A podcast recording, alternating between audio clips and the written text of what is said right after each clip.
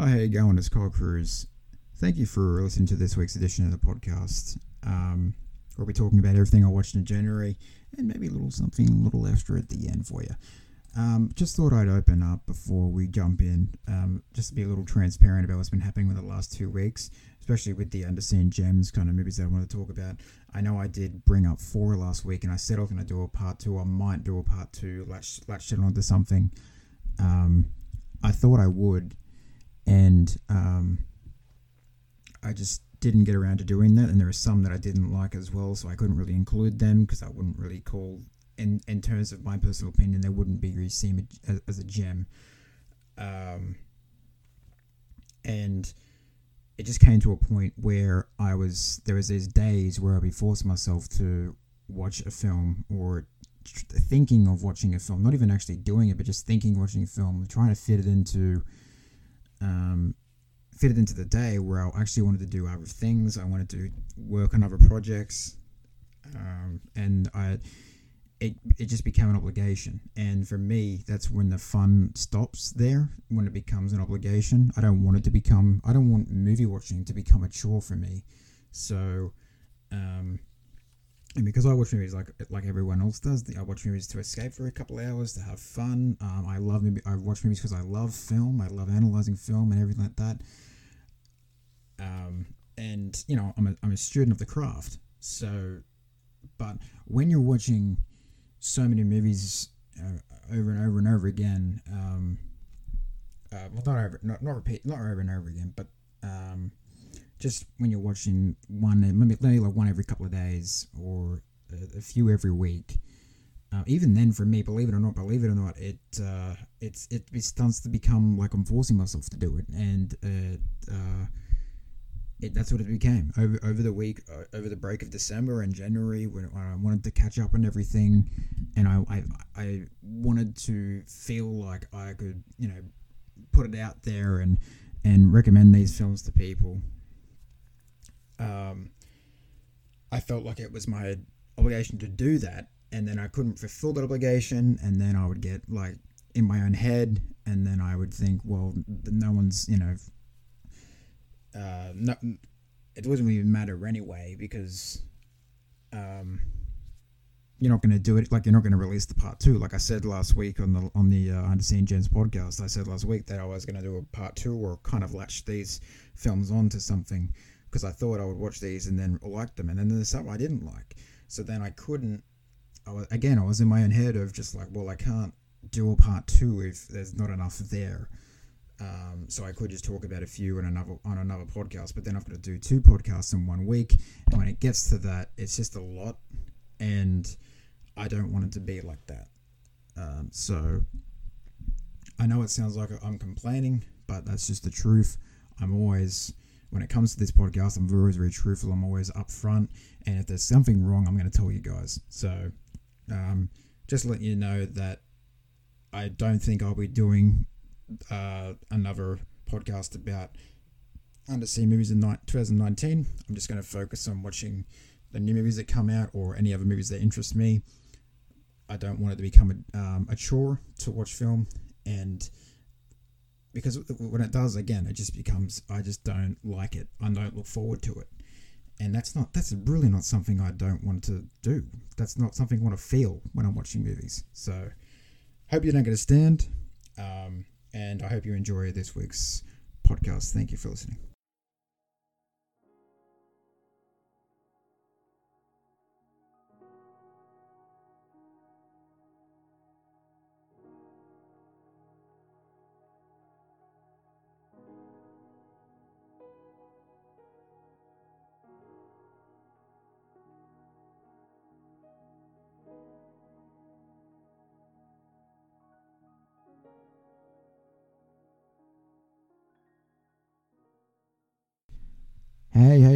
It's Kyle Cruz, and you're listening to the KC at the Movies podcast for the 7th of February 2020.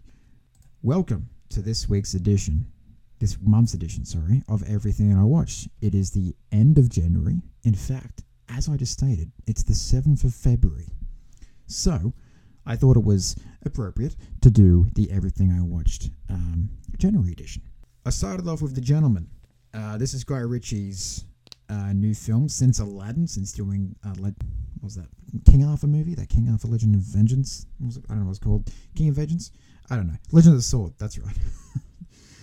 it's um, his return to crime.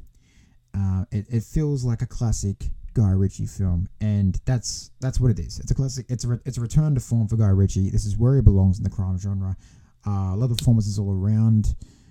It, great dialogue going back and forth. I loved him. He's back in his wheelhouse. Um, it does meander in the second half though, and it takes a while to get back on track. I think, but overall, had a really good time. Standouts for Colin Farrell and Hugh Grant especially was fantastic.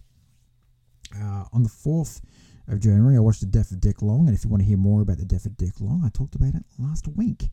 Um, but in short, there's a mad twist, and holy shit, you're gonna gonna shit you're gonna shit bricks. Then I watched Bombshell. Uh, Bombshell is directed by uh, Jay Roach. I'm not too sure what he's done beforehand, but uh, this was the based on the uh, the Fox scandal with Roger Ailes or Ailes, and um, it's about um, Megyn Kelly going up against Roger Ailes. Um, I think it was um, who was Nicole Kidman? Gretchen Carlson, that's right, and my Margaret was uh, Caleb Caleb Pospisil. But I've heard from different people that she was a made up figure for this movie. I'm not too sure, but I don't know. Yeah, I'm not too sure on the facts on that one, but but anyway, uh, the film's fine. Um, I think it's trying to be the Big Short and then trying to have its cake and eat it too. The performances are fine. I think Nicole Kidman is the standout to me, not not Charlize Theron, not Margot Robbie. I think Nicole Kidman's a standout. I don't know why she wasn't nominated for the Supporting Actress Award, but then again, I wouldn't even. Well, we talked about it in the um, Dream Oscars podcast on, on, on, on Monday. I wouldn't even put her in the category anyway. Um, so, but yeah, if you're going to do the Big Short thing, just stick to it. Be consistent. Uh, but this seems this film just seems to drop a ball a few a few uh, times than I could count. Then I watch Hustlers, uh, Lorene Scafaria's take on the famous article about the strippers that would drug their uh, drug their clients. I was trying to, I was trying to say patients. I was like, no, that's not right.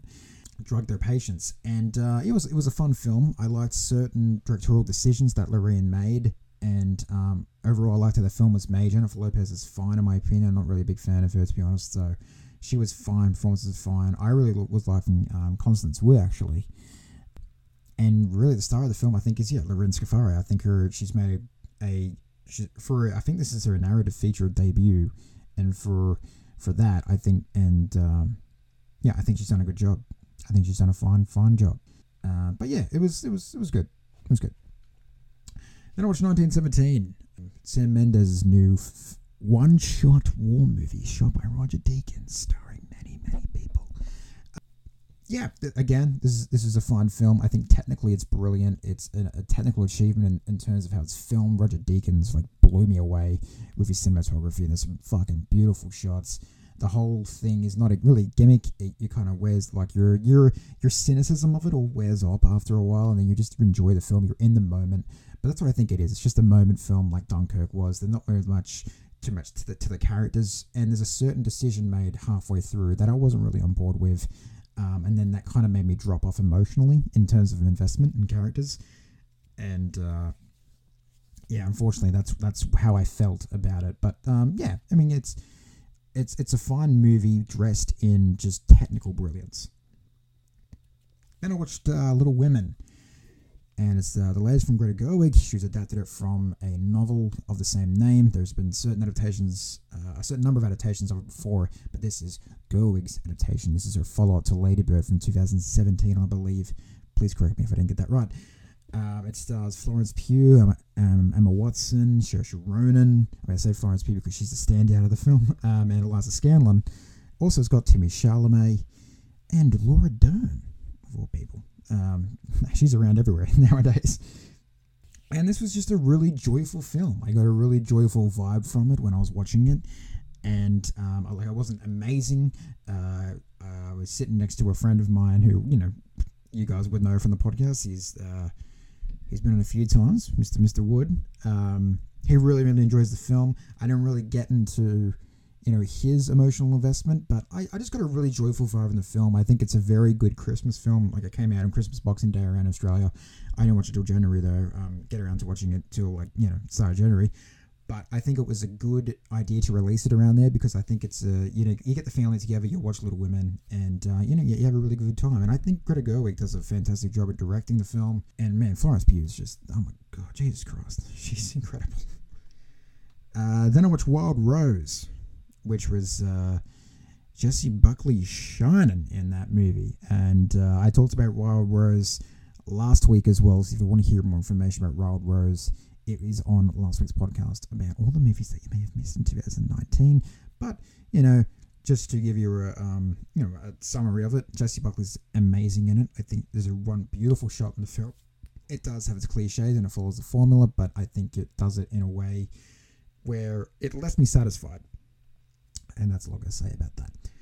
Then, before I went and saw Bad Boys for Life, I rewatched Bad Boys 1 and Bad Boys 2. Bad Boys 1 is terrible. Um, I don't want to watch it again. Weirdly, because it came out in 1995, um, the action, Michael Bay's action just, just does not fit that era. There's just so many choppy edits that it's highly unwatchable at times as well. And you don't really get the chemistry between Martin Lawrence and Will Smith, and it kind of builds in Bad Boys too. It, it, it might they might have their back and forth um, sometimes during this film, but it's just not enough.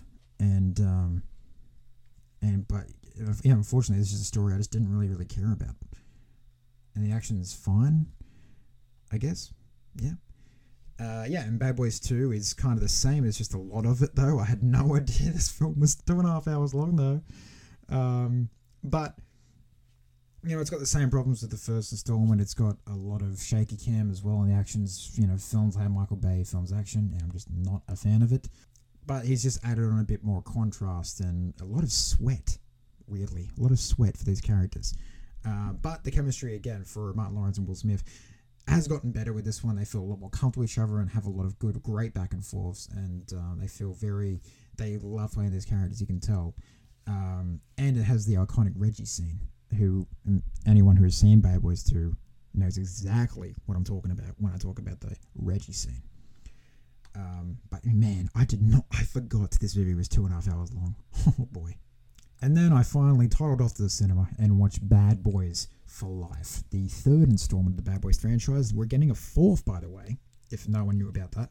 We are getting a fourth um, because it did so well at the box office. It's kicking ass at the moment at box office. Yeah, it's it's it's your generic action flick, but just dressed in a bad boy's suit.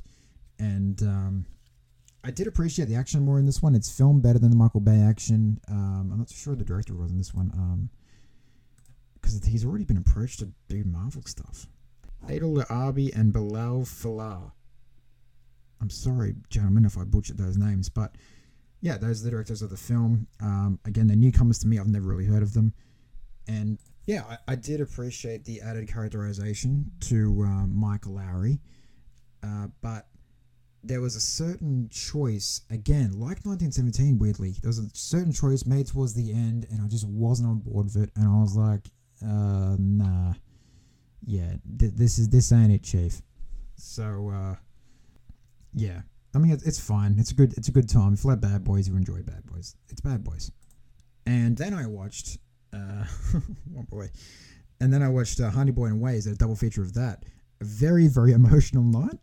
Uh, that one had a lot of wine, and uh, if you want to hear about those two films again, in in a lot of length. I talked about them on uh, uh, last week's podcast about the uh, movies you may have missed.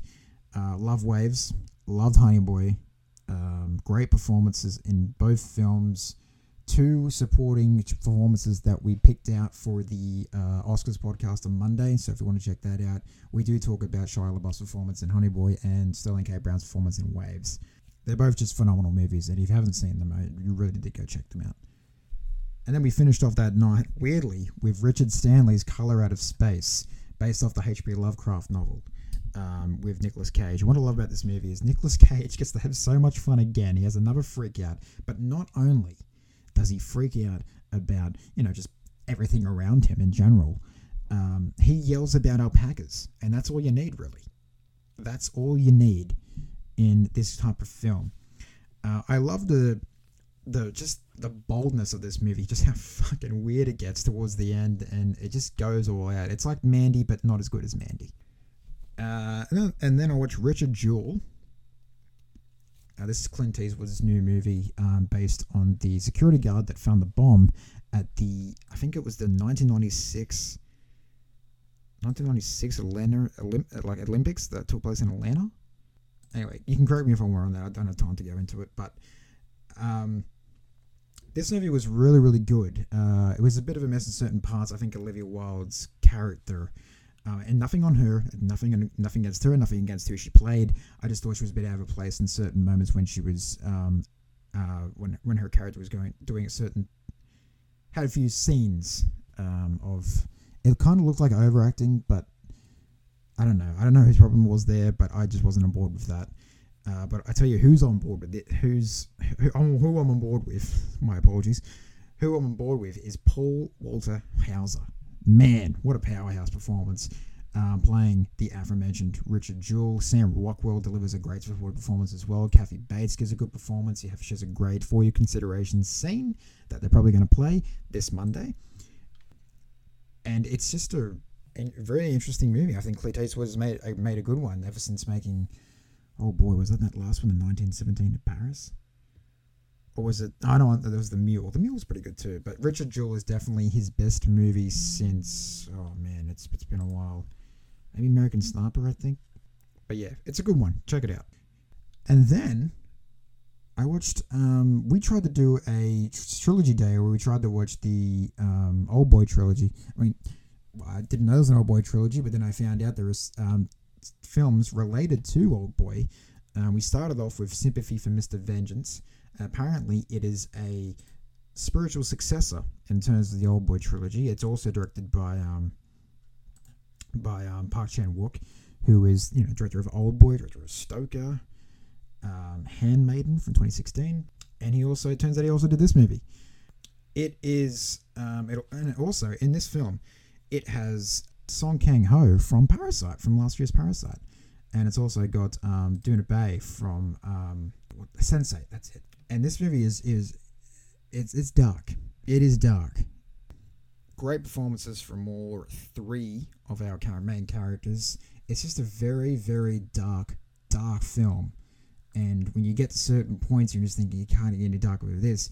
It gets violent. It gets brutal, and um, it's a very it may seem slow, but I just like how Park meditates on certain actions and characters and the, and the whole notion of just like, well, do you really need that vengeance? Because if you were to get were, were to get vengeance, I mean, sure it would feel good, but do you would that really feel like fill fulfill you?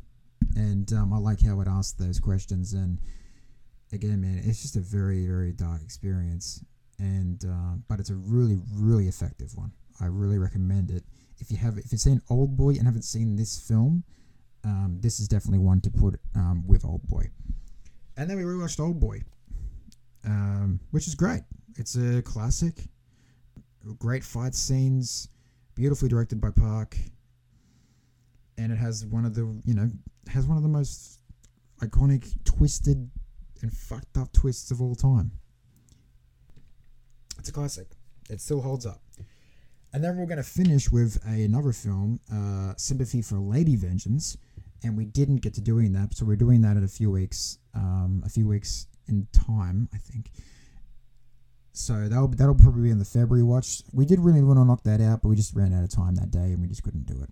Um, but so if you want to know about it, that is the trilogy apparently: Sympathy for Mister Vengeance, Old Boy, and then Sympathy for Lady Vengeance. Um, so yeah, just letting you know. And then I finished off January at 20, the 29th of January by watching Villains. Now this would be counting as another gem from last year, I think, because this movie is just it's just it's really really fun. You have Bill Skarsgård and Maika Monroe playing these criminals that are on the run. Um, they're just bumbling idiots, and they discover a house. There's a there's a couple that lives at this house. They've got a dark secret. Not going to tell you shit. Um, and it's just a really, really fun ride. Once you get to where it starts getting a little, hey, how you going?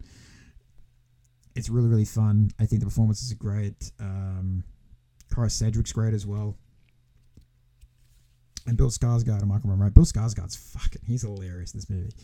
It's just uh, I just it's so refreshing to see um because I've I've been watching a lot of yeah a lot of lot of drama a lot of heavy stuff lately and just seeing these just two idiots um like lovable idiot criminals just get trying to get through this situation and then then them becoming the good guys all of a sudden you're like what?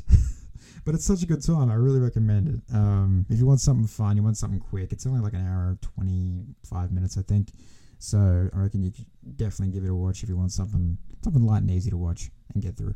I wouldn't say it's light though. There's it's quite a it's quite a bit of violence in it. I'm just going to let you know. But it's it's a good time. It's a good time and that's it. That's everything I watched in January. Again, for those movies that were mentioned in last week's podcast, you can hear about those in the podcast two podcasts ago. Um, but yeah, that, that's everything. Looking forward to February. Um, I've already started off February actually by watching Knives and Skin, which was a festival darling from last year. A lot of people were um, applauding it. I didn't like it. Um, I was not a fan of this one.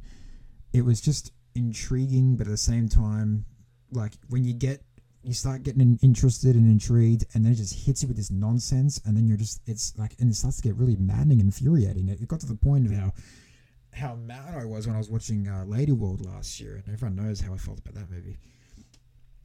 Um, and I got the message that Jennifer Reed was trying to put across, but I just don't think it landed as effectively with me. Maybe I didn't understand it, but it just it just there was just so much nonsense throughout, and I was just like, well, what is what is happening? like at certain points, I'm just questioning like reality. I'm just like, what the fuck is going on? Um, so yeah, I really wasn't a fan of it. Yeah, I didn't really care. I hated all the characters. I thought they were very dislikable. I couldn't really be like feel for anyone. There was they were just all they were just completely cartoonish nonsensical, and they're just trying to.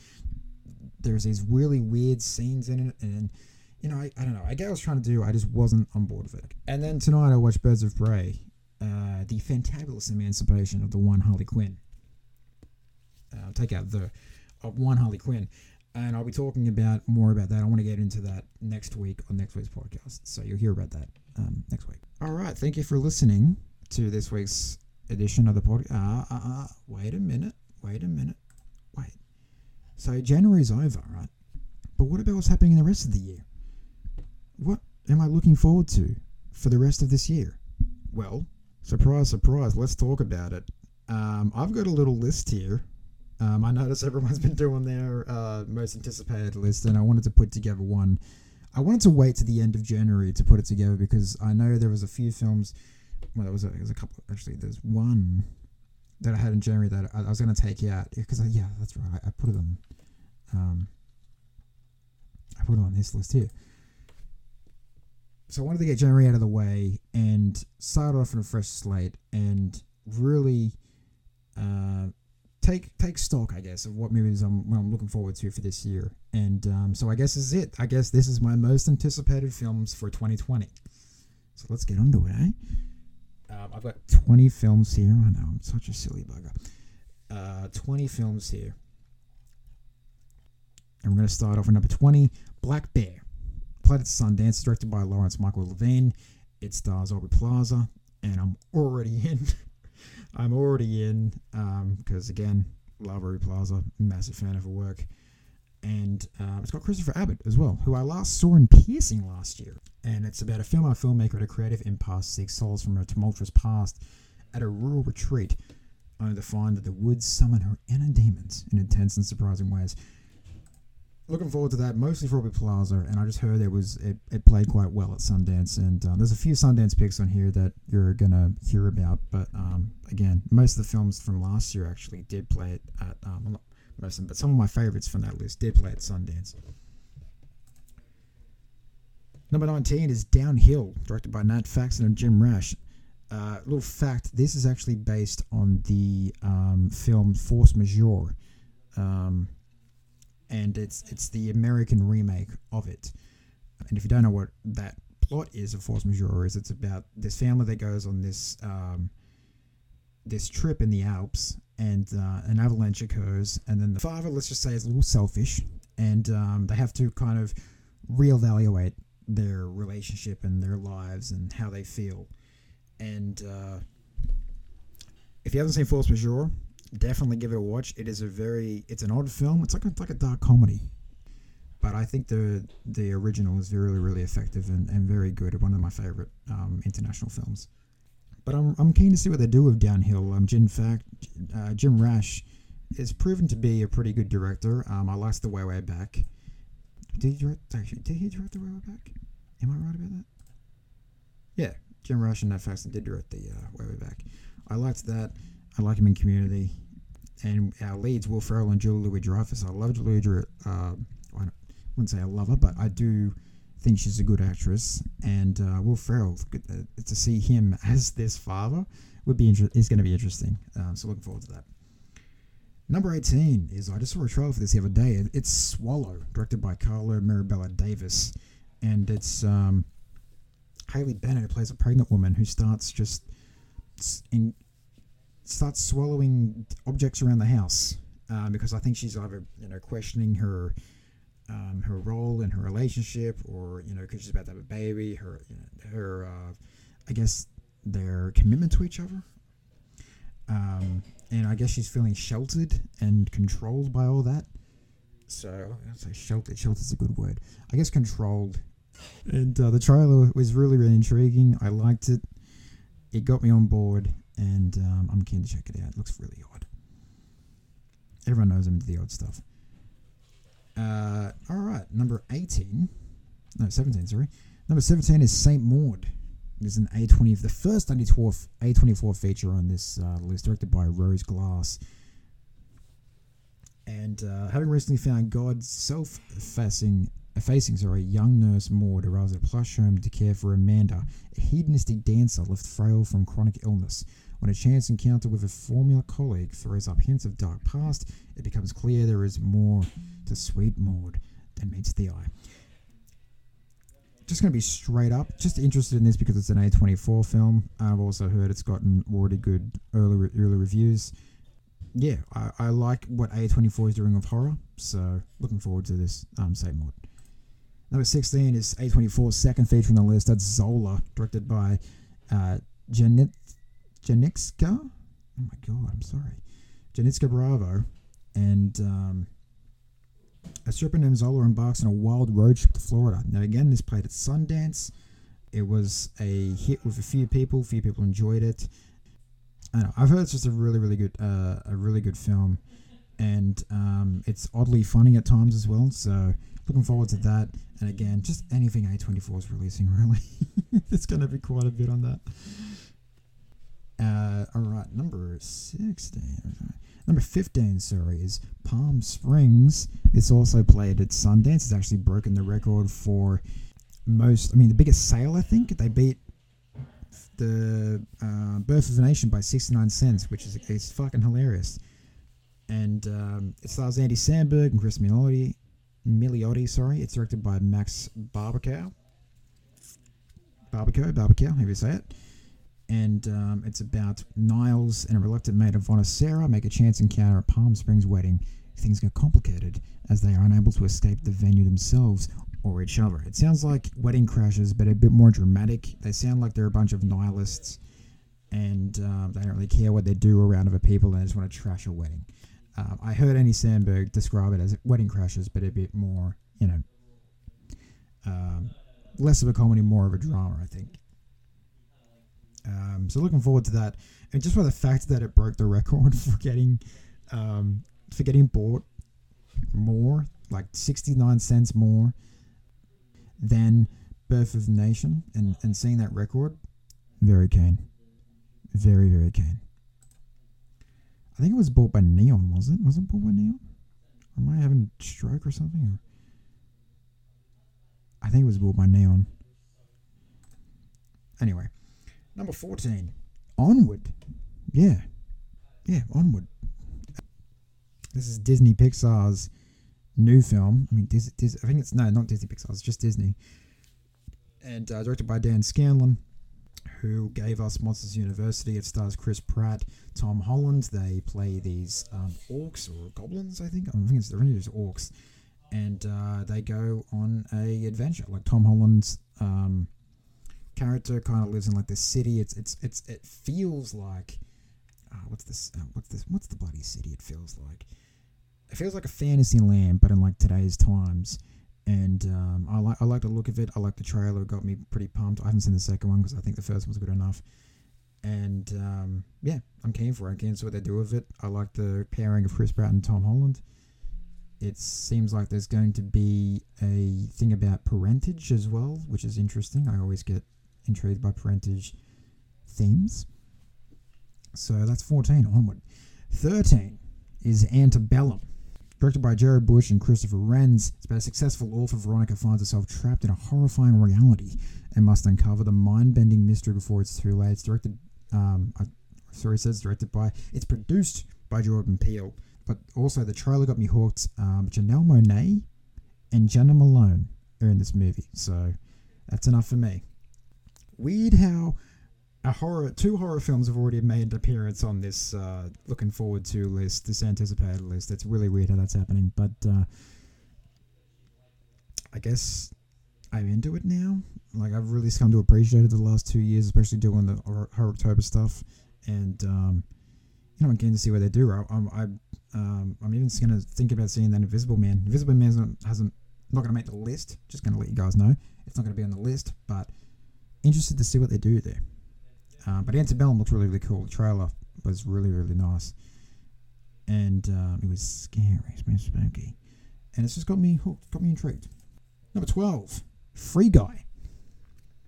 Uh, directed by Shawn Levy, who um, I think, uh, yeah, he gave us uh, a lot of films, really. A lot of. I remember mostly him from Date Night. Oh, he did This Is I Leave You. That's a good one. Um, but I found I found out through this um, from Ryan Reynolds' uh, you know, social media. He was raving about this one, um, and then the trailer premiered, and it kind of looked like Ready Player One with uh, with like I don't know more less of a drama, more jokes, I guess, more of a comedy than a drama. Um, it's about Ryan Reynolds plays a blank teller who realizes he's like an NPC in a video game, and he realizes he's a background character in an open world kind of MMO, and uh, he becomes a player and shit happens. I've only I've only seen the trailer. It looks like he just does stuff. He realizes he's in it. He becomes a player. Shit goes down. Um, it's got Ryan Reynolds, Jodie Comer, Taika Waititi, Joe Keery, Channing Tatum. This goes on. Uh, and I think I think I spotted Lil Rel as the uh, security guard in that trailer. And uh, yeah, it looks like fun. Um, don't know what it would be like, but it looks like fun. Looking forward to it. Disney's second appearance on the well, actually that's not true. Disney's animated second appearance on this list comes at number eleven with Soul, directed by Pete Docter, who gave me my favorite Disney Pixar film, Inside Out. And uh, it stars Jamie Foxx, Tina Fey, Daveed Diggs, and it's about a musician who's uh, I think he's is he a teacher or a musician? I think he's a musician, and he's like he loves jazz music, and he has a he has a gig, and then he gets he falls down a hole, and then his soul is separated from his body. Uh, that's all I got from the trailer, and based just based on Pete Docter's earlier work, like Inside Out, and um, did he do did he do Up as well, and and Monsters Inc. Oh wow, okay, he did those ones as well just based on his work, those are the films I kind of gravitate towards more in terms of Disney's animated body. It looks like it's going to be a tearjerker. It looks like it's going to be a thinker, and I'm keen. I like. I like jazz. What can I say? All right, number ten. We're getting in it. We're getting in it because you better put your gloves up. It's time for the big boys to fight. It's Godzilla vs Kong. Directed by Adam Wingard, who you guys will probably know that he did. Uh, he did. He did. He did. did uh, he did, did You're Next and uh, one of my most underrated, favorite underrated movies of all time, The Guest. Um, he also did the uh, American Death Note and Blair Witch from 2016, but we don't pay attention to those ones. And um, I'm just keen to see some big boys fight. I'm just keen to see uh, King Kong fight Godzilla. You know it's going to be like he starts fighting Kong, and then another monster comes in. They're gonna fight another monster. I mean, I don't really give a fuck about the characterization or anything. Just give me, just give me some good old fights. Um, I'm keen to see what they do here with this one, especially Kong. I really enjoyed Kong Skull Island. It, you know, it's obviously very thin with its characters and very, very shallow, but uh, the fights were fucking dope, man. They're dope. I cannot disregard that at all. So, uh, yeah, number 10. Righto. Number 9. James Bond returns, but Daniel Craig's last time in No Time to Die, directed by Cary Joji Fukunaga, who you guys would know from yeah, that's right. He did that. He did that episode in True Detective, ladies and gentlemen. That episode, that one shot with Matthew McConaughey in the projects. It's a brilliant, brilliant scene. If you have, if you want to go check it out, it's on. I think I, would probably on YouTube. Um, but if you want to watch True Detective season one, it's, it's a brilliant season. Easily the best season. Look, I like Casino Royale. Didn't like didn't like uh, Quantum of Solace.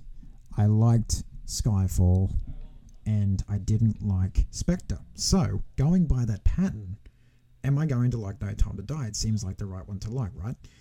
Um, I just I have more faith that it's directed by because it's directed by Cary Joji Fukunaga. It's it got some rewrites from Phoebe Waller Bridge, who you guys would might know from Fleabag fame, and um, you got Rami Malek, you got Léa Seydoux coming back, you have Lashana Lynch from Captain Marvel, you have Ana de Armas, you have um, Ben Whishaw as Q, is coming back. Ralph Fiennes is coming back. Naomi, Har- Naomie Harris is coming back. Christoph Waltz is coming back as um, Blofeld. Looks like a fun time. The the action looks good. Uh, I'm not too sure what the story is going to be about, but I hope I'm just going to find out. I guess when I uh, when I finally watch it. Number eight Disney's first superhero appearance on the list. I mean, is there another superhero appearance I should be knowing about? No, no, no, I'm fine. Okay, Disney's only superhero appearance on the list because I don't really. I mean, Eternals is. I don't know. We're just. I'm just not there with Eternals yet. Uh, Black Widow. Black Widow. Um, you guys might know from my Marvel podcast that I've always been.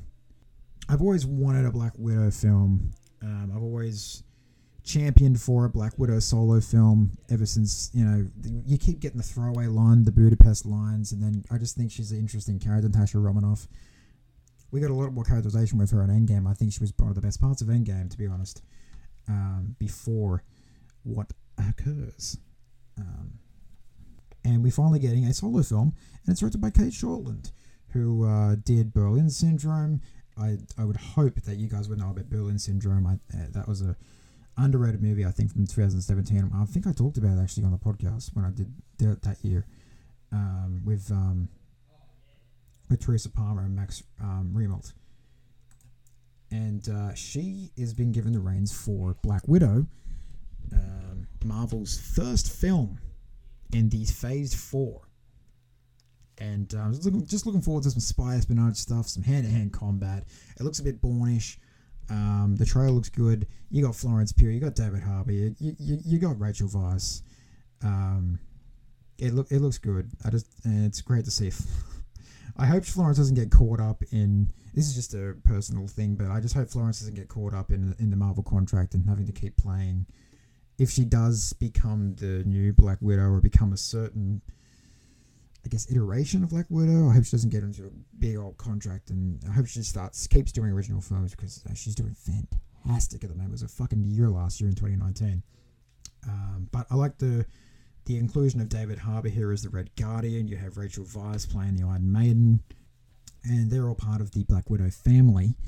Um, so she goes, she goes. I think it take this takes place after Civil War correct me if I'm wrong, but I'm pretty sure it takes place after Civil War, and obviously it's a prequel to uh, Endgame. Again, looks fun. I, I don't really care for all the end of the world shit explosions. I just want to see some fucking spy espionage shit, some hand to hand combat, and hopefully we're going to get that in this film. Number seven is the next horror entry on the list. I know, who fucking thought, eh? Our Antlers. Directed by Scott Cooper I believe this is his first horror film because he did uh, Black Mass, I believe, and um, oh, he did Crazy Heart too. Uh, but I remember him for Black Mass and um, Hostiles. Oh, we get out of the furnace as well. And uh, this is just looks, really interesting. Um, it's about a young teacher discovers her troubled students' um, father and younger brother harbor a deadly supernatural secret, taking the boy into her care. The teacher must fight for their survival against horrors beyond imagination. The trailers, um, I think, the trailers kind of give away what what didn't give away the monster. I think you should could stay away from the trailer. Um, it, this looks like it's going to be about the Legend of the Wendigo, which is interesting. If you guys played the Until Dawn game from 2016, I think it was 2016. Uh, Until Dawn, uh, they had some Wendigos in that, and Wendigos are freaky looking creatures, man. They are freaky looking things. Um, and did they did they show up in um, What Remains of Edith Finch? I don't know. Did, did they show up in that fucking thing? Was it the Wendigos or was it something else? But yeah, this looks really really cool. Um, I watched a little. I watched the trailer, and yeah, I will say it does reveal a bit too much. Um, we got Keri Russell, Jesse Plemons, and uh, I'm a big fan of both those actors. So I'm hoping there's going to be something, something cool here, something, something, nice to grab onto. And then our not our final actually. This is our next horror installment on the list. Sitting at number six is A Quiet Place Part 2. Directed once again by John Krasinski, it's going to follow the family from the first one, the Abbott family, and they're going to face the terrors of the outside world because if, if you recall in the first one, uh, their home kind of got fucked up. So uh, they've got to venture out. And uh, haven't seen the trailer yet. I believe there was a Super Bowl trailer, but I haven't checked that out yet. I'm just keen to get a part two. I'm happy that John Krasinski is directing again. Um, are we still getting a script from? No, John. John is penning the script for this one. Okay, I, I thought we were going to get one from Scott Beck and Bryan Woods again. Yeah, I really like the first one. Really like the first one. Um, hopefully they do it even better in part two. Number five is a big Sundance favorite, and ever since the trailer, I was hooked onto this one. It's Promising Young Woman, uh, directed by Emerald Fennell. It stars Carey Mulligan, Bo Burnham, Alison Brie, Adam Brody, Connie Britton, Jennifer. I mean, look at this cast, man! look at this cast. Um, but mostly it's showcasing Carey Mulligan. Um, and if you guys if you guys love Carey Mulligan, um, I definitely recommend checking out Wildlife from last year. I thought that was her one of her best performances of her whole career, and she's also great in um, Shame from 2010 with uh, Michael Fassbender, directed by Steve McQueen. There, um, this looks really really cool. I, again, I was like, based on the trailer, I, I, I, kind of expect what I'm getting into, but I've heard there's a few twists and turns, a few things that I'm not going to expect. So um, I don't know. I'm just very intrigued, and I've heard some good things coming out of Sundance about it. America's getting it in April. I'm hoping we're getting a local release here in Australia, but um, yeah, I, I think it just looks really, really cool. Number four is The French Dispatch. Not much is known about this film. We only just got the cast list the other day. Um, I believe this is a Wes Anderson's first R-rated movie, I think, or or first R-rated film since a certain other film. I'm not too sure. I haven't really looked into that, but um, I think it's uh, there's a whole joke going around because it's about graphic nudity, so we, we don't know what's going to happen. Um, but listen, just listen to this cast: Benicio del Toro, Adrien Brody, Tilda Swinton, Léa Seydoux, Frances McDormand, Ch- Timothée Chalamet, Bill Murray, Owen Wilson, Saoirse Ronan, Henry Winkler, Willem Dafoe, Kate Winslet. Like, do you want me to stop? um, this is uh, Wes Anderson's first film since Isle of Dogs, and uh, that was a, that was an odd one. Like I, I did I did like Isle of Dogs, but I much prefer I think his live action work. I mean I do like Fantastic Mr. Fox as well, but I think I just I prefer his live action work. My favorite have been has been um, Moonrise Kingdom. But uh, yeah, looking forward to the French Dispatch, another Wes Anderson film. Cool. Oh, and uh, sorry about the plot. It's about a love letter to journalists set in the outpost of American newspaper in post-war 20th century Paris that centers on three storylines. And you're welcome for that very central read of the French Dispatch. Number three, how could I not put this on the list? It's Christopher Nolan's Tenet. Right now, the plot is kind of. I don't know. People don't know what the fuck the movie's about. The trailer's weird. It's it's confusing, but it's got J- John David Washington, Robert Pattinson. I think I saw Elizabeth Debicki in that trailer as well. Michael Caine, and this has to do with something with time. It looks like it's got a bit of Inception vibes, um, and some spy espionage stuff going on. Uh, but I'm keen for it. Very, very keen for it. Always looking out for what Christopher Nolan does next. I mean, I I I, I liked Dunkirk, didn't love it. I liked it, but I'm hoping he returns to. Um, I don't know. He, he's a prolific filmmaker, and you always will look out for what he does next because he does. He just he does some good shit. And what I'm really excited about, mostly actually, is that um, is uh, he is not using Hans Zimmer this time around, and instead losing Lud- Ludwig Göransson as his composer. So keen to hear that score. That's probably going to pop up on a score list, I think. and our final horror entry on the list, again, based on the director. How could I not put this on my 2020 list? It's the it's Last Night in Soho, directed by Edgar Wright. Edgar Wright's new movie. Since Baby Driver. It's not a comedy. It's not a dark comedy. This one is a horror film, a straight horror film. Uh, Edgar Wright has announced. It stars Anya Taylor Joy, Matt Smith, Thomas McKenzie. Two names I like. I mean, I Matt Smith's fine, but I love Anya Taylor Joy. I love Thomasin McKenzie. Um, and it's about a young girl passionate in fashion design. She's able to enter the 1960s where she encounters her idol, a dazzling wannabe singer, but 1960s London is not what it seems, and time seems to fall apart with shady consequences. By the way, I hope you're really enjoying these these reads of these plots here. I'm having a lot of fun doing these reads. Uh, this looks again. I've seen some stills from it. It looks a bit freaky. Um, I'm really interested and keen to see what Wright does here with horror. I mean, have we still got? And I believe, I mean, I think I, this cinematographer I know as well. Um, Jeong Joon Hun is the same guy who just shot um, Park Chan Wook stuff. I think. Yeah, yeah, Stoker and Handmaiden and Old Boy. Yeah, I was right. Um, so yeah, keen to see what he does with the cinematography here. Is is he painting? Is Edgar Wright painting the script as well? He's got some help here from Krysty Wilson Cairns. I think the biggest problem with Baby Driver, I think, was that script, and I think he works better when he has a collaborator with him in terms of script. But he's actually, yeah, he's dropping Bill Pope this time for Jong Jang Jang Hun. So interested to see how that uh, collaboration works out. Very, very, very keen to see last night So Soho. Always keen to see Edgar Wright's new stuff. And guys, I I hate to be the the, the sheep, uh, the have no surprises, I guess. But my number one is is Dune. Like, how could it not be? Um, it's Denis Villeneuve's new film after Blade Runner 2049. It stars Timothée Chalamet, Rebecca Ferguson, Dave Bautista, Stellan Skarsgård, Charlotte Rampling, Oscar Isaac, Zendaya, Javier Bardem, Josh Brolin, Jason Momoa. I mean, oh my god, what a cast! And it's based off the uh, the novel about the. I mean, it's it's a it's a it's a big it's a big it's a big story. Um, I, it's a, I'll just say it's an epic story, just like Blade Runner 2049. I think perhaps even ep- more epic.